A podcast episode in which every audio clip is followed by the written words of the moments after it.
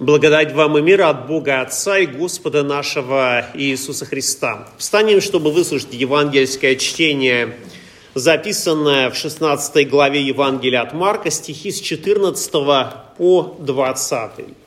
Слово Божье гласит: «Наконец явился самим 11 возлежавшим на вечере и упрекал их за неверие и жестокосердие, что видевшим его воскресшего не поверили. И сказал им: идите по всему миру и проповедуйте Евангелие всей твари.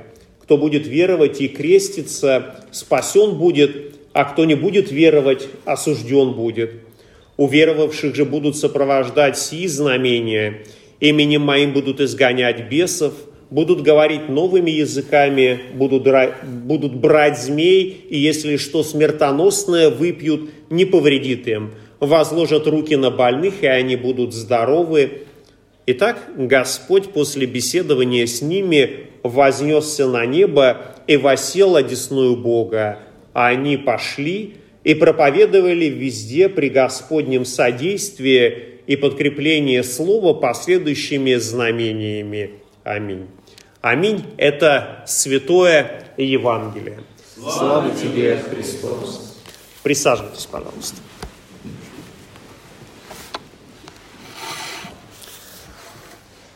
В описании Вознесения Иисуса Христа есть слова, обращенные к ученикам, слова, произнесенные ангелами: «Что вы стоите и смотрите на небо, сей Иисус, вознесшийся от нас на небо, придет таким же образом, как вы видели его восходящим на небо». И несомненно, что это обращение ангелов к ученикам оказалось тоже важным. Не только слова, которые произнес сам Христос, но и вот это такое послесловие, которое прозвучало уже из ангельских уст, оно сыграло очень важную роль, потому что ученики Христовы стали наполнены вот этим эсхатологическим ожиданием, ожиданием того, что Господь скоро должен вернуться. И в некотором смысле можно сказать, что даже не сколько слова Христовы, сколько слова ангелов, они направляли такой быт ранней христианской церкви, которая абсолютно уже не заботилась о том, что будет здесь на земле, но своими сердцами уже возносилась на небеса. И церковь именно тогда начала ждать скорейшего пришествия Господня. И мы знаем, что Христос готовил своих учеников к своему отбытию от земли, к своему восшествию на небеса, к возвращению к небесному Отцу. Он несколько раз об этом предупреждал и говорил о том, что настанут такие последние времена, когда многие придут под именем Его. Как говорилось о том, что да, Он должен прийти, но Он предупреждал о том, что многие придут под именем Его. И мы еще раз убеждаемся в том, что слова Христовы являются истинными, потому что во всякие времена появляются такие люди, которые приходят под именем Христовым и говорят о том, что я вернулся. И если мы думаем, что сейчас в наши дни таких людей нет, то мы просто мало информированы, потому что такие люди действительно есть, которые прямо утверждают, что они Христос, что вот Христос, который пришел снова и снова, как он говорил. И можно сказать, что вот в наши дни не один такой человек, и не два, и не три, а их гораздо больше, которые пытаются показать, что вот слова Христа, они исполнились, они провозглашают себя Мессией. И были такие учителя, которые провозглашали о том, что Христос должен прийти в такое-то и такое-то время. Когда это не исполнялось, то они находили какие-то сложные оправдания, в которые очень трудно как-то поверить, о том, что пришествие, оно действительно состоялось, но люди его снова не узнали, или что Христос пришел, но он снова вернулся на небеса, и какие-то другие разные теории, которые люди пытаются объяснить того, почему их пророчества о возвращении Христа не состоялись. Но нам-то становится очевидным, почему все такие утверждения о том, что Христос уже пришел, они являются неправильными, потому что вот ангелы возвестили о том, что Христос придет таким же образом, как его видели восходящим. Христос должен прийти, и его пришествие, оно будет возвещено всему миру. И как сам Христос говорил, как молния сверкает от края неба до края неба, так будет пришествие Сына Человеческого. И так действительно должно произойти. И Господь говорит нам через пророка Исаию: «Мои мысли, не ваши мысли, не ваши пути, пути мои». И Господь снова и снова показывает это своим ученикам, показывает это нам. Ведь мы понимаем, что когда после воскресения Христос явился своим ученикам, то, конечно же, они были несказанно рады этому, потому что вот Христос снова с ними, и они, скорее всего, и не ожидали, что вот будет какое-то время, когда Он действительно вознесется на небеса. И в это время, когда Христос был со своими учениками после своего воскресения, Он особенно наставлял о Царстве Небесном, особенно наставлял о тех временах, которые должны наступить после того, как Он вознесется на небеса. И, конечно, ученикам было очень тяжело принять, что вот то короткое время, которое он провел с ними после воскресения, является временем, которое однажды закончится. Ведь действительно благословенные времена – это те времена, которые мы хотели бы остановить, чтобы они длились как можно дольше. Можем вспомнить сюжет, рассказывающий нам о преображении Христа, когда явились Моисей, пророк Илия, и апостолы находились в таком состоянии блаженства, что сказали: «Хорошо нам здесь быть, давай сделаем 3 кущи, одну тебе, одну Моисею, одну Илии».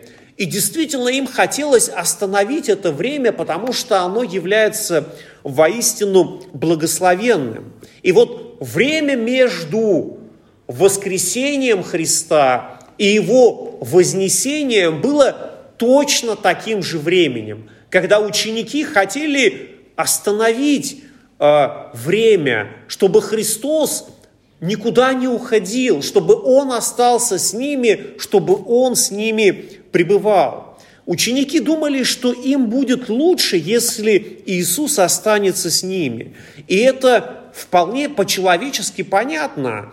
Даже когда перед страстным временем Христос начал своим ученикам рассказывать о том, что должно было произойти, о том, что Он должен идти в Иерусалим, пострадать, и рассказывал о всех этих страстях, которые должны произойти, что Петр прикословил Ему и говорил: «Будь милостив к себе, Господи, да не будет этого с Тобою».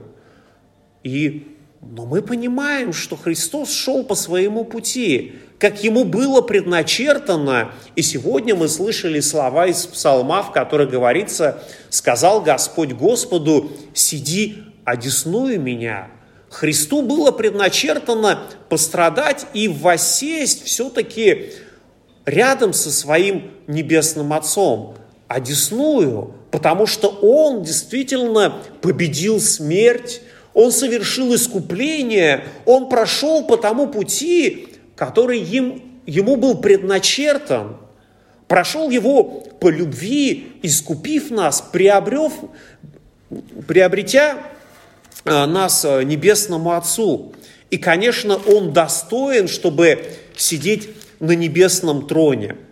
И как нам кажется, что Он только там и сидит, но мы-то знаем, что своим ученикам Он сказал, что Он пребудет с нами до скончания века. И эти слова мы как раз и можем прочитать в описании вознесения Христа у евангелиста Матфея, знаменитая миссионерская заповедь, которая звучит: «Дана мне всякая власть на небе и на земле. Итак, идите и научите все народы, крестя их во имя Отца и Сына и Святого Духа, уча их соблюдать все, что я повелел вам, и сей я с вами во все дни до скончания века». И да, мы понимаем, что Христос вознесся на небеса, но Он же дал нам такое обетование, что Он с нами до скончания века. И поэтому вот это прощание с Христом, возносящимся на небеса, это, можно сказать, такое условное прощание, когда, да, апостолы уже не увидят Его таким образом, как видели Его раньше, но увидят Его особым образом, пребывающим там, где двое или трое собраны во имя Его, пребывающим там, где проповедуется Его святое слово, проповедуется Евангелие тем грешникам, которые желают услышать эти глаголы жизни. Христос пребывает среди нас особым образом и в этот день, и в этот час, когда мы сегодня здесь слышим евангельские слова, слышим слова Святого Писания, Псалма,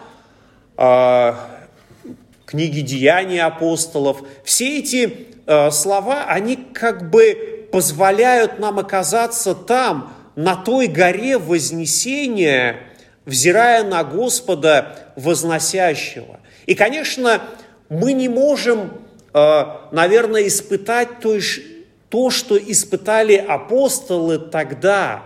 Но, тем не менее, слова, которые Господь им сказал, они обращены и к нам. Конечно, мы тоже в некотором смысле переживаем, что не можем, как апостолы, видеть Христа воочию. И, возможно, мы вторим порою апостолу Фоме, который однажды сказал, что не поверю, пока не увижу своими глазами, пока не вложу персты в раны и так далее. Возможно, что кто-то из нас нуждается в таком особом прикосновении Божьем.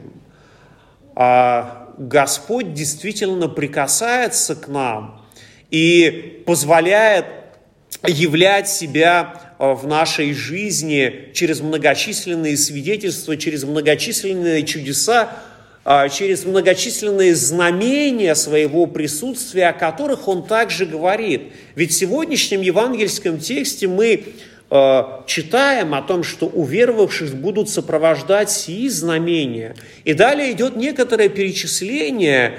И возможно, что мы всего этого не видим в своей жизни, но мы, наверное, понимаем, что знамений, которые Господь дает нам, возможно, их нет в этом списке, но все же Господь дает нам через свое слово и через благодатное таинство, которое Он установил.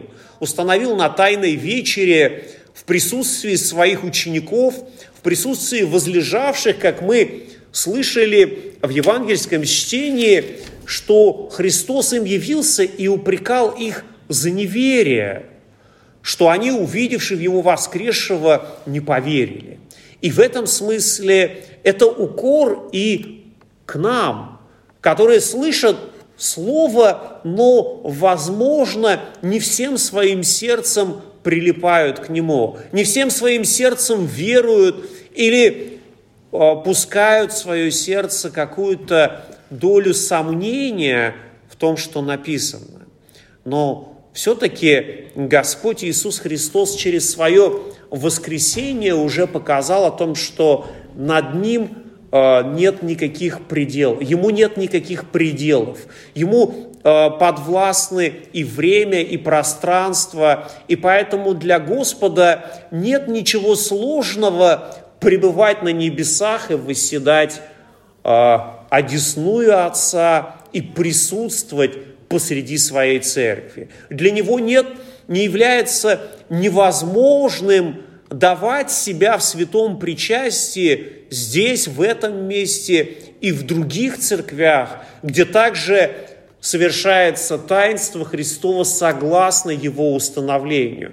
Для Господа действительно нет ничего невозможного, и Он пребывает с нами, пребывает с теми, кто призывает Его святое имя, кто пребывает в слове, в молитве, в борении. И в этом действительно великое благословение, что даже вознесясь на небеса, Господь все равно пребывает с нами.